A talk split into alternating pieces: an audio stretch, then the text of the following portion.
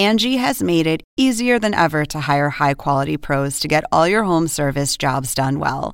Just bring them your project online or with the Angie app, answer a few questions, and Angie will connect you with local pros who match your specific needs. Or book a service instantly at an upfront price. So join the millions of homeowners who use Angie to care for their homes and get your next home service job done well. Download the free Angie mobile app today or visit Angie.com. That's A N G I.com. A podcast of our own. A podcast of real integrity. So, guys, what I'm doing sort of right now is I'm sort of trying to do two things at once. So, what I'm trying to do is I'm trying to give the words to the song somewhere that's green without singing them because I'll get in trouble. And I'm also trying to sort of make the song a satire in a sort of Weird Al way for this podcast, which is covering the film Little Shop of Horrors. I'm Matt Rogers, and um, that was not my best intro. But this is the best film of all time. Just kidding. I don't think it's the best film of all time, but it's a film I love. Again, Little Shop of Horrors. It was directed by Frank Oz, who you also know as Yoda. It was released in 1986, and it is, I think, to me, one of my favorite musicals ever. I was sort of out of the loop on the movie version. I saw it years and years and years ago, but I'm a huge fan of the musical. I've seen it several times. I saw it off Broadway recently with my dear friend Conrad Ricamora in a great production that is still running. And I also saw it at Pasadena Playhouse a few years ago with Michaela J. Rodriguez as Audrey. And this is just every time I see this musical, I'm absolutely touched, I'm moved, I'm befuddled, I'm all the things that you want from art. But it was it had been a long time since I had seen the movie. And so I'm turning on the movie and I didn't understand that this was going to be as incredible as it was. I mean, for some reason, I think because it's the little shop of it all, it feels like it's going to be budget. This, while looking like everything was a set, I mean, it was really giving bare bones musical in the best way. It also didn't need to be big spectacle. I, I'm going to get into in a minute when I bring my guest in just some of the direction of this movie, the camera work. It's just incredible. Like, this is coming from someone, Frank Oz here, who obviously really knew how to deliver a musical on film. And I honestly think musicals nowadays that try to become big movies should take notes because there's really something to this. I absolutely love this movie. If you're unfamiliar with Little Shop of Horrors, I'll just give you a little quick synopsis of the girl. So, in Little Shop of Horrors, we meet Seymour Krelborn, who works at a plant store with his boss, Mr. Mushnick, and his colleague, Audrey, who he basically, you know, harbors a big old crush on. One day, they're just sort of sitting around. This plant shop is not giving, it's not doing numbers, it's just not bringing in the bacon or the big bucks, as they say. Which honestly, it puts a business in jeopardy. Okay. And that's just period. My small business owners out there know if you're not bringing in the bacon, then your plant store is going to close, period. So there's a total eclipse one night and out of the sky shoots a sort of, hmm, we're going to call it a laser. A sort of beam hits this plant shop nearby that Seymour is, you know, walking across and discovering. He picks up this very unique and interesting plant. The plant sort of brings an energy to it. It's like a little Venus flytrap at first glance. And it brings a sort of new intrigue and energy to Mr. Mushnick's plant shop. The plant shop becomes a huge success. Suddenly, everyone wants a picture with the plant. They want to come experience the plant. And because they're stopping by, they spend dollars on other things at Mr. Mushnick's plant store. So all of a sudden, they're a box office hit. They're freaking Avatar the Way of Water. And basically, what happens is Seymour understands that the reality of this new, strange, and interesting plant is a little dark because the plant feeds on blood, specifically human blood. So you can understand this definitely goes into a direction of, to put it bluntly, Seymour needs to feed this plant humans. So this is going to put our Seymour in a little bit of a moral conundrum. And hijinks, hilarity, and musical goodness ensue. This is such a fun movie.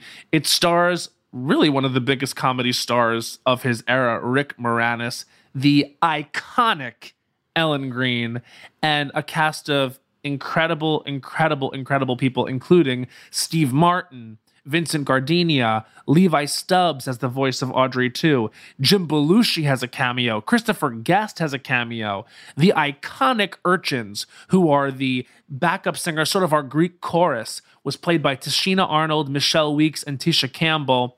And there's also tiny little cameos from John Candy and Bill Murray. So truly the greats of the time all getting together to really see this through.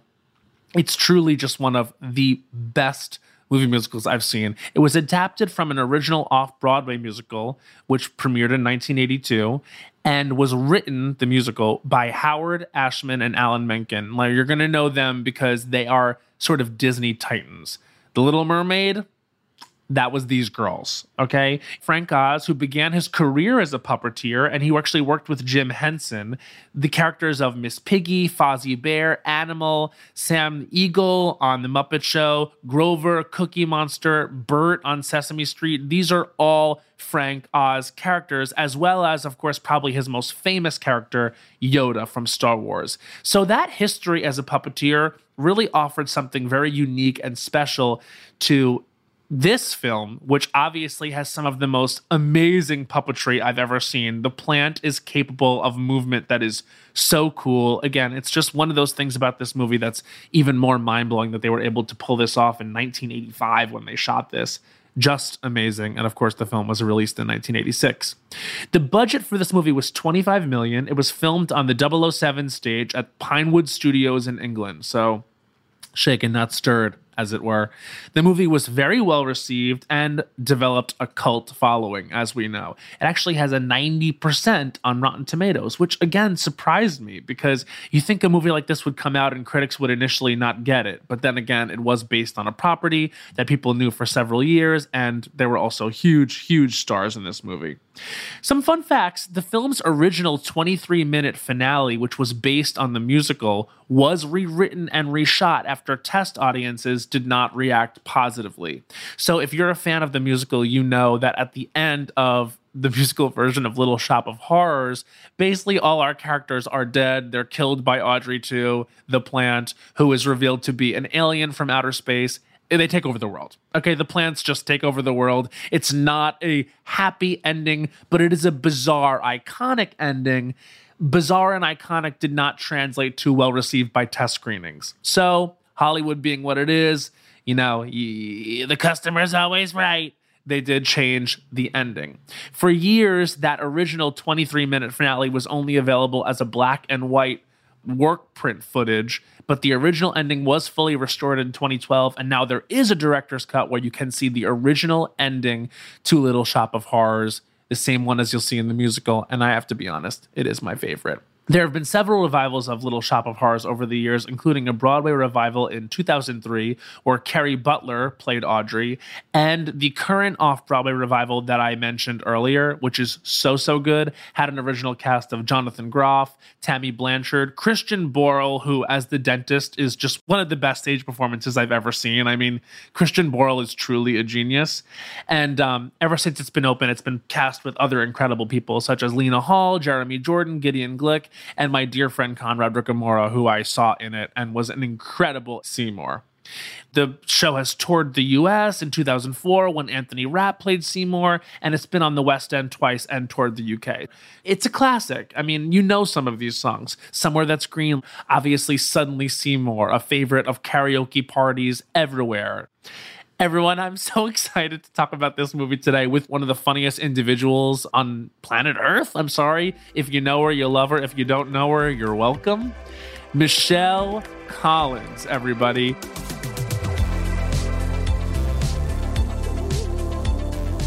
Okay, first of all, let me say something. Little Shop of Horrors, more like little podcast of delights because I'm joined today. Did you love kill that? you. I quit. Someone Thanks for having me. Michelle Collins. Welcome. I try to write and have an engaging little intro, and that was the best I could do for us today on this morning. Well, the answer is yes. I'm engaged, and I love Whatever it. Whatever it is. Um, how you're in London? I know. I have a ring light on. It's only on one side of my face. I'm giving thinner poster. I'm good. You know. The poster for- you're you're actually in a you're in a city which is famously you know in London there's like a museum there's like a walk through haunted museum type situation with actors which like depicts every like legend of like a murderous lore in London. There's like Sweeney Todd part. There's like a Jack the Ripper part. It's the perfect city to have that museum because they don't have to buy any prosthetic makeup for the actors because they just still look it. they Just still like I, that's the teeth of a murderer. That right there. That's the grill of an absolute serial killer.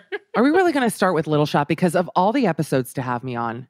This is for me a gift. I feel like, do I have like a terminal illness? And you're like, let's just do Little shots. This Shop is your Make-A-Wish. Michelle's a week to live. I knew to Make-A-Wish come on Foundation. about how about about such topics as is Rick Moranis actually hot? Because I thought it many times. First of all, let me tell you something about Rick Moranis. Now, I'm six foot one. I could put him in me like a Tampax Ultra. Let's be real. Like Kangaroo this style. man. That's his little head popping out and just feeding him twice a day. And that's me and Rick. That's our relationship. Me and my girl were marsupials together. He's obviously crush worthy. First of all, he's so earnest. He's so cute. he really is good. He's like every Brooklyn hipster, but like authentic and also happy to sing, which most of them aren't. And I just feel like it's great. The thing that Rick Moranis proves is it's not, and this is not shady. I, I just want to preface this by saying it's not shady. It's not about being able to sing, it's about how much you want to sing. And Rick Moranis, as Seymour Krelborn, he really wants to sing. It's so earnest, it's so cute. He's so sweet. And I have Yeah. to say one thing. I have a theory that Looney Tunes is Jewish. Like when I watch Looney Tunes, I feel very Jewish. I'm like, oh, this Little Shop is Jewish. Whether You you, like it or not, Little Shop is a Jewish musical. Mr. Mushnick, come on, Yeah, King of the yeah, Jews. please. Little Rick in it, and then wanting the Goyish blonde like princess who he can never get. I Mm-hmm. don't know who the plant is in the Bible. I'm figuring out where Audrey 2 factors in. Yeah, well, it's gonna it'll unfold itself as as history continues. I mean, the the rest is still unwritten. I mean, we've still yet to see parallels between the Bible and Little Shop, though they are there. They are there. The comedy is very Jewish. The lyrics, it is, I would argue, top three favorite movie musical, if not top two.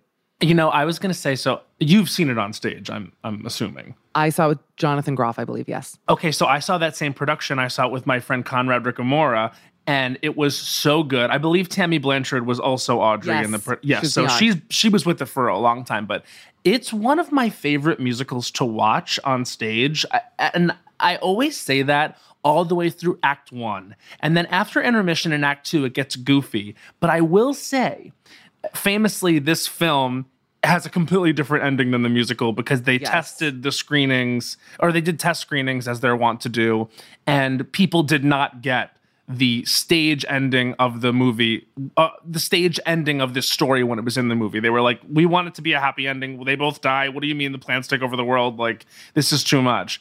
But i will say in watching the movie even though I always leave Act Two of Little Shop when I see it on stage, being like, that was too crazy, I did miss the ending of the stage version. I missed the insanity. Yes. You know, this is how you know I'm a Cancerian with Libra Moon because Mm. I accidentally bought the director's cut DVD just assuming it had more plant.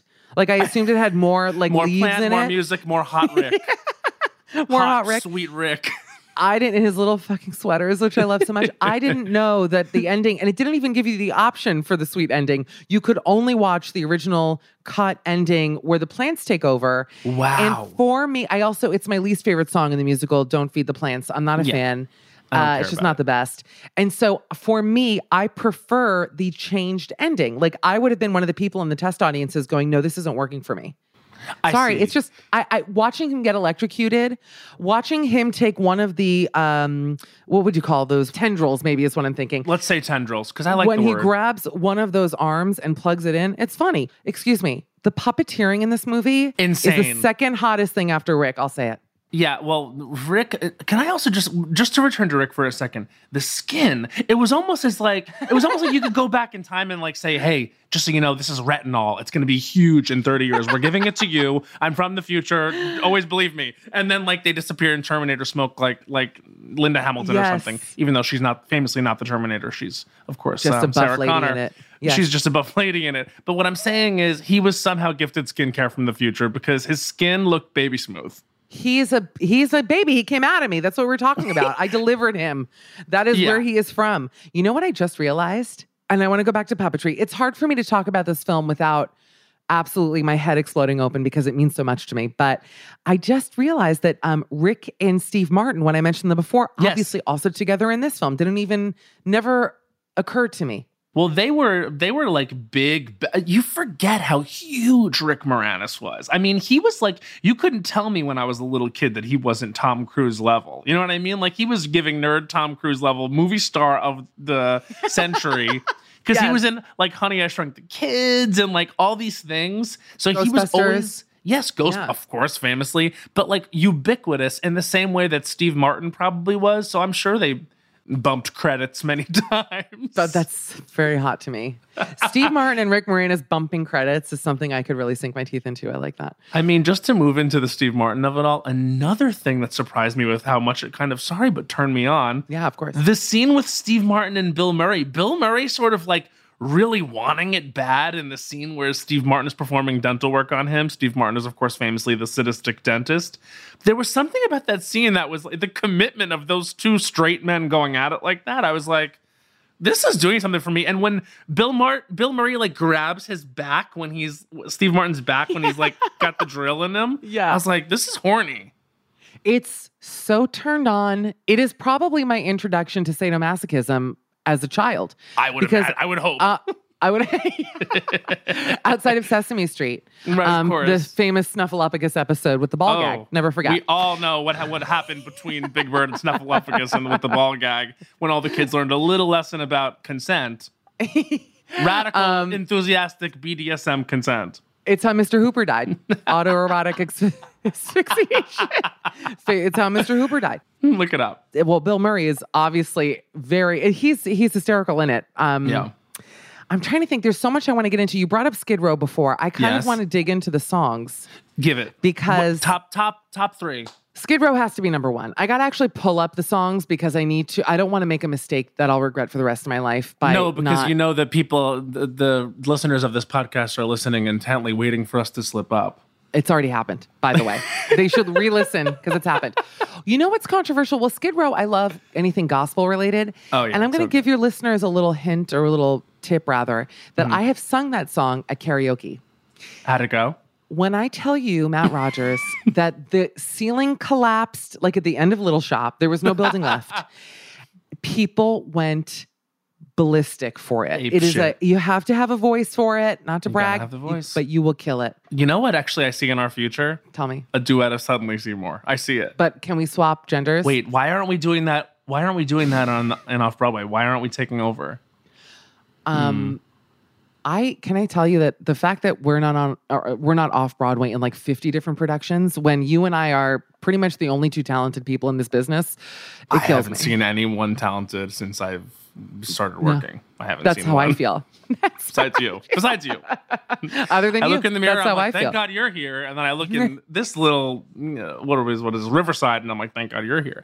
Okay, so Skid Row, of course. I mean, first of all, the urchins just tear it up. And who oh knew Oh my that they would go on to become the icons, Tisha Campbell Martin and Tichina Arnold? Well, you know that Martin And Lawrence is my favorite Weeks. comedian. Yes, Yes. and she's fabulous too. But Martin, the show, and Martin, the comic, are t- like my favorite, my touchstones for comedy. Mm-hmm. So the Martin connection for me cannot be lost. And I've interviewed both uh, Tichina Arnold and Tisha Campbell. Yes. And they expected Martin questions, but they only got Little Shop questions. I was like, listen, walk me through because they must have been what 17. They had to be so young in that. Yeah, 20? They were kids. They really were just like spring chickens. Also, I should say, you know, no one can use this, but my favorite drag name that I've ever come up with is Fishina Arnold, like serving oh. fish, Fishina Arnold. And Oh. Wait a minute. that's for that's for someone out there. I had a joke years ago that a great Israeli drag queen name would have been Tahina Arnold. so what are we doing here? I don't know. I know what we're doing. I, I know what they're not doing is using these names. We're, we're giving them up on silver platters. Free gold on a silver platter, okay? And you're not Period. taking it. That song, incredible, just amazing. And then every time I hear somewhere that's green, I do have to just kind of sit down and take it in. Ellen Greene performing this role, of course, in any medium is so brilliant. But in this movie, when you put a camera in her face, she was truly giving movie star, movie musical, great performance for the ages. And that song, I think, is just one of the greatest. I would say that that is the most beautiful song. And the thing is, the lyrics and the music of especially that song, it's so like American. You know, it's just Yeah. everyone's dreaming for a better pasture. what I love is that like it is of course like a hilarious song because her aspirations are, you know, so suburban and she just can't she she doesn't even know to dream bigger for her life than these things Yeah. she's describing. But what I love about it is Ellen Greene doesn't sell it out for a second. She's just fully committed to the character. These are her true biggest dreams and just the time that she takes with the end of the song when she's like really realizing how hard it will be like to ever attain these things it's just i literally was sitting here watching it and by the way i saw this movie right after i saw the movie tar with cate blanchett which Oh i went God. to last night How was it? brilliant Is it? absolutely brilliant Wow. but i was watching it and i was like you know what i've seen two oscar worthy performances cate blanchett in tar and ms ellen greene in little shop of horrors the film this was it was giving great great great screen acting She's a gift and a legend. And the Mm. fact that she did not really go on to anything, you know, big after that kills me and actually Kills makes me. me. wonder what are we doing here? Why? I mean, that she's the only third talented person. Me, you, and and Ellen Greene. But listen, my my thing with her too is like her her voice. I almost never want to know what she's like in person because the create I want to believe this is a complete creation and what I love about what her vocal quality does during the whole movie is you know it's very much in her head voice and she's doing the accent and everything and she's really committed to the character even in the singing. And then when she opens up to belt it's like a different human being decides to it's giving like men in black sugar water. It's another human being coming in her body just so she can open up a belted note it's crazy the talent is, is astounding. And something I've never unpacked until this wonderful podcast episode is also how domestic abuse is handled in Little Shop of Horrors. Something, well, you know, again, because it's sort of cartoonish, the Yeah. entire musical, but it's a dark musical. I think Very. one of the reasons why I love it, even as a child, is because I've always been a little bit effed up. Mm-hmm. And so seeing a movie where this plant eats people and like this woman is dying to escape this horrible situation, none of that part of it was funny other than because even Mr. Mushnick is like kind to her about it and he's a joke the whole time. But Yeah. even he's like, you got to get rid of that boyfriend. Like everyone's on her side, which is nice. Yeah. Um, I just was thinking about the makeup artist applying that black eye and what that must have been like. It was very much giving a 1980s makeup job like it was like very very clearly makeup there in the scene but- Ricky's. It was Ricky showed up. it was Ricky. But I'm also happy they didn't give her like a brutal, realistic black eye. I'm like Sleeping with yeah, the we're staying in the heightened world. but it is, it is really, it is. You know, it, it's so interesting, and of course, it became a cult classic because I think that many things that become cult classics become so because they are unafraid to tap into the dark impulses and that is what's going to connect you with an audience who maybe doesn't see themselves in a very wholesome depiction of mm. whatever is going on. For example like with a lot of teen movies like in the late 90s when drop dead gorgeous like it didn't hit in like a big commercial way, but it's a cult film to this day because kids that had a dark sense of humor, teens that had a dark sense of humor, that did not see, you know, the thing that they were interested in or that just tickled their funny bone depicted in mainstream film, they saw in something like that. And I feel like this show is obviously very akin to something like Rocky Horror Yeah. because it is irreverent, it's musical, it goes for it. And also, if you stepped away and just maybe read the story like as a written piece, you'd be like, this is dark as fuck. What are we doing here? Without the music, it's insane. It's Yeah. You know what's funny is that I hate Rocky Horror. I wonder Do if you? hate. I've, I- you know why? I think it actually generationally it like was released before I understood anything because it's from Right. the 70s, obviously. hate the music in it. And I, I think it scared me growing up. Like Tim Curry frightened me as a little girl. I'm just being honest. like he was fearsome. intense. Yeah. Um, so I Rocky Horror for me is a no-go and yet Little Shop. I'm down for an Audrey 2 costume if you're down to be Mushnick when I'm in LA. I mean, I just hundred percent. yeah. I'll get some. I'll hike some pants all the way up, and I'll, you know, brandish that tiny little gun.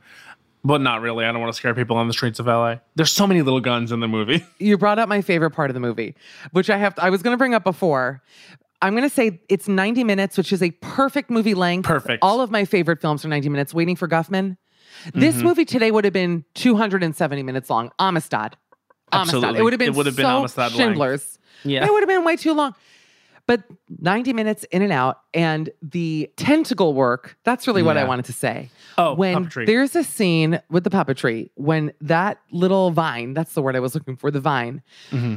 slithers over and in an old timey phone dials the phone, like takes, and Yeah. it's so dainty, like takes the headset with one talon, and then the other little point goes in and dials the number, and he takes that little phone right to his ear. For me, there's nothing funnier on the planet than that scene. I'm sorry. That is Yeah. peak comedy. The little gun, also very, very funny.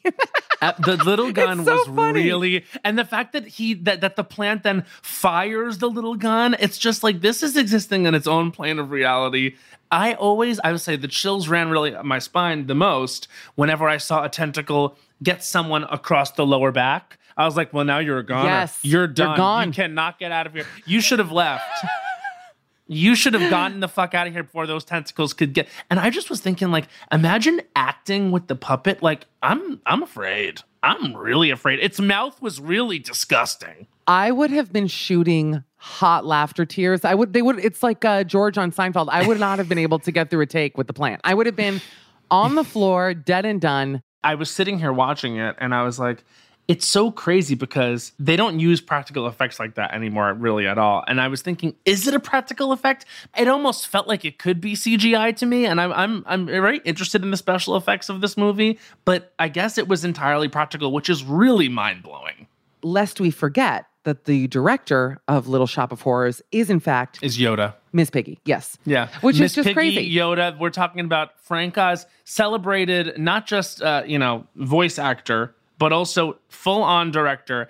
And I do think like you kind of get the sense when you're watching the the direction of this movie. Yes, this is a person who's used to living in the cartoonish puppet world because it's almost like someone who understands how to ground that experience in this Yeah. whole movie, which is essentially a wild cartoon. There were some shots, like at the end of Somewhere That's Green, when Audrey finishes the number and then goes back to like, you know, doing whatever she's doing in her apartment. And in a oneer, in one shot, they just go up the building to the urchins singing in harmony. I'm like, this was a directorial feat. You have to have someone with that kind of a sick genius Yeah. to be able to do that. And I wonder, Matt Rogers, if they made a Little Shop movie today, which I hope Mm-hmm. they don't, because I feel like they remake everything and they ruin everything. All right. Yeah, there was rumors they were going to.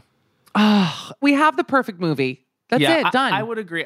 Michelle, I have a um, sort of uh, iconic segment on this podcast called Ooh. But How Is It a Queer Narrative? So basically, every single episode of this show, I am diving into a different film, right? And I feel it's my duty um, to sort of explain to the audience how any given story I talk about delivers a queer narrative. And I do it over a techno beat. So, uh, Matt Stillo, will you please hit my track? belted three part harmony. Mmm. A big, enormous 12 inch screen, insatiable begging. Stop relying on that botany. Do I think Rick Moranis is hot? I know we already talked about it, but it begs introspection. Ellen Greene's chest voice, as well as her chest. This film is a musical. Okay, and that is how this film, Little Shop of Horrors, performs a queer narrative. I feel like you missed a big one. Tell me, and this was, I was going to put it to you, the authority on the subject. I've always thought the plant was gay. You think, The plant is gay. Yes. do you think that really that's what's going on? Like if a therapist went in there and sat down, like, hey, what's up, bud? The plant is gay. Yes. Watch it back. When Okay, he's so like, he's so thesis. Sassy with him. Explain. Yeah. Well, listen, He's constantly mm-hing everybody. He's always like, mm-hmm. he's just like, He's he's, like, I feel like, yeah. I feel like if I worked with that plant in an office, he would be the gay HR manager who, like, everyone is like, Gary is so funny. Like, you got to go talk to Gary. He's hilarious. And it's just this plant who talks shit about everyone. He's Yeah. so like manipulative. No offense Yeah. to the community, Yeah, but he well, just no, of course, has the number one thing about the gay community is we are, of course, inherently manipulative. It's how we get by. No, but I'm saying that he's so like he's so um. He that's really not the word I was looking for. Loves the drama is what I wanted to no, say. He's messy. He does. He's messy boots. He's He's like He's Gizelle just- Bryant. oh my god, I love Gizelle. He really. I've always gotten major G energy from the plant. Even the way he like Yeah. dials the phone, I'm like, oh my god, this plant. Yeah, and uh, it's also the way he like vocalizes his little hmm.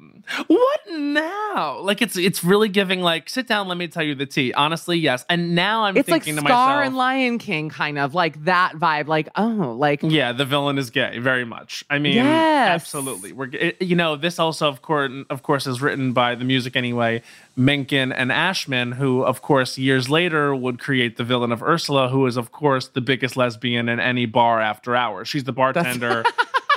Yeah, James She is the Adomian bartender from Shrek. years ago, and I have never been able to stop thinking about it. That Ursula is like the lesbian behind the bar, like we're closed, but I'll give you a drink. like that's really Ursula. At her she is core. Butch Octopus. Yes. she is Octobutch. She's an Octobutch. That is really true, though. Oh my God. No, but this, I'm telling you, I never even considered the Alan Menken-ness of it all, the Howard Ashman-ness of it all.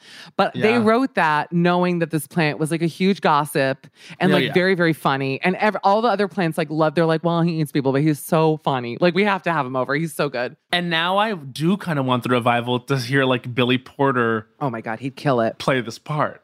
It would be incredible. Uh, also, one one tidbit I love about like when I went to go see this on stage, I went to go see this at like Pasadena Playhouse, and Michaela J. Rodriguez was Audrey. Amber Riley was doing the Ooh. voice of Audrey II. And so I thought to myself, oh, that's so fun that she probably recorded her stuff because, of course, Audrey II is never on stage as a human. It's the entirely the plant. That's what makes the stage version so fun to watch. I was like, so clearly, like she must have done a track, and then you know, there he's singing along to it. At the end of the show, when they did bows, Amber Riley runs out in Studio Blacks and takes a bow, and I'm like, Stop. that's what we're doing with Amber Riley. She's just in the back Stop. of Little Shop in Pasadena, and she's just sort of singing her three numbers.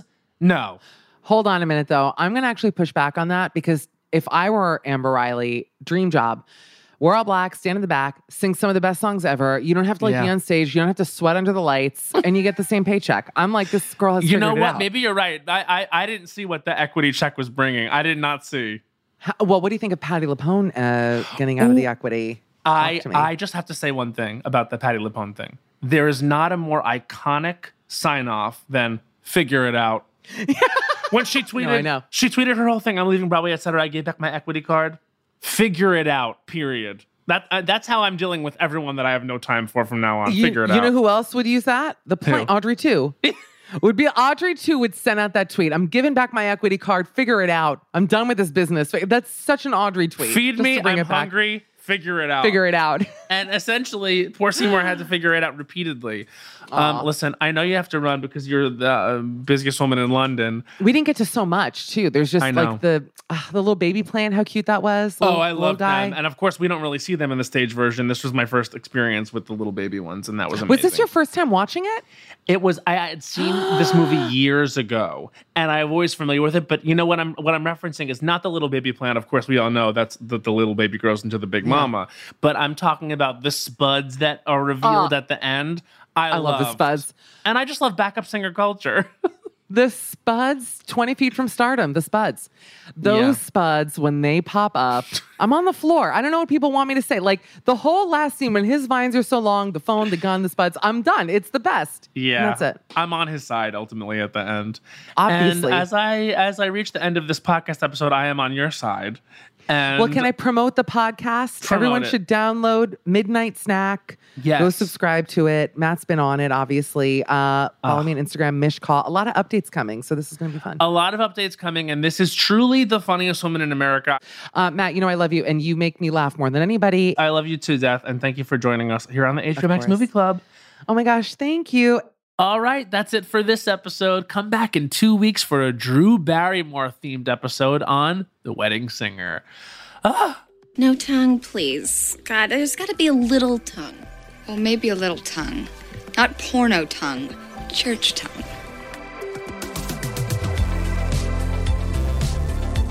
If you haven't already subscribed, rated, or reviewed HBO Max Movie Club, please do so on the iHeartRadio app, HBO Max, Apple Podcasts, or wherever you might get your podcasts.